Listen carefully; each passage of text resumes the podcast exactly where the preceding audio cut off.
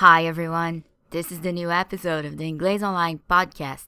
Please subscribe to this podcast using the podcast app for iPhone or iPad, or listen to the episodes using the Inglês Online Android app. Thanks for all the comments at the iTunes Store. And if you haven't yet left a comment for this podcast, please do so. The more comments for the Inglês Online podcast, the more people will find out about it and listen to the episodes. Thank you for telling your friends, your neighbors, your family, and keep listening. Okay, so this episode is part one of a two part series about may and might. Trust me, it's not a complicated topic, you'll see. However, I try to keep every episode under five minutes, so I'm guessing I'll have two episodes to cover all the examples of may and might I want to give you. So, this is part one and part two is coming up in a few weeks. Okay, let's talk about the basic differences between may and might. Actually, I should say, let's talk about all the similarities between may and might, since, as it turns out, these are more frequent than the differences. My hope for this episode is that it helps dispel the myth that there are rigid rules about the usage of one or the other. Most of the time, there aren't. So just relax and give this episode a good listen. First off, both may and might are very common when we talk about possibility. If you come to London, I will tell you that you might have a hard time getting on the tube after midnight. That's because most tube stations close around 30 minutes after midnight. You might have a hard time, but it is possible to get on the tube after midnight.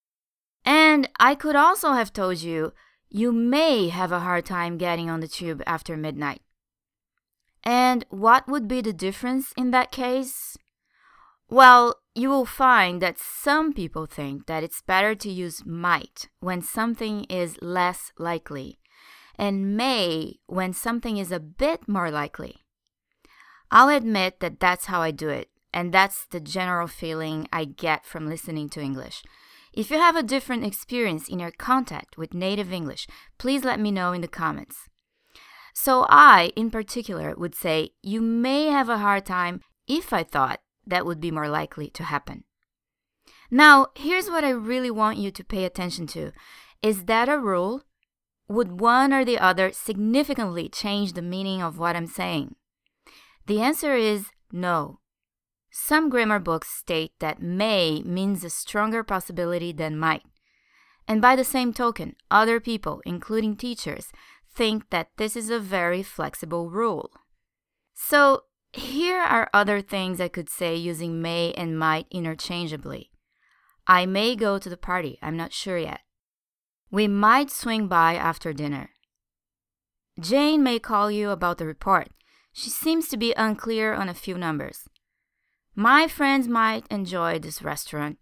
I may go to the gym on Sunday, but I'm not sure yet. So, just for the sake of being very clear, here are the same examples with the other word. I might go to the party. I'm not sure yet.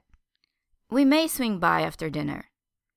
Jane might call you about the report. She seems to be unclear on a few numbers. My friends may enjoy this restaurant.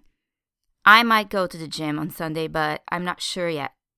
So, when talking about present and future possibilities in life, such as illustrated in the examples, use may or might fearlessly. In part two, I'll explore slightly different situations and we'll see what works best with each one of them. Now go ahead and type a couple of your own examples in the comment area.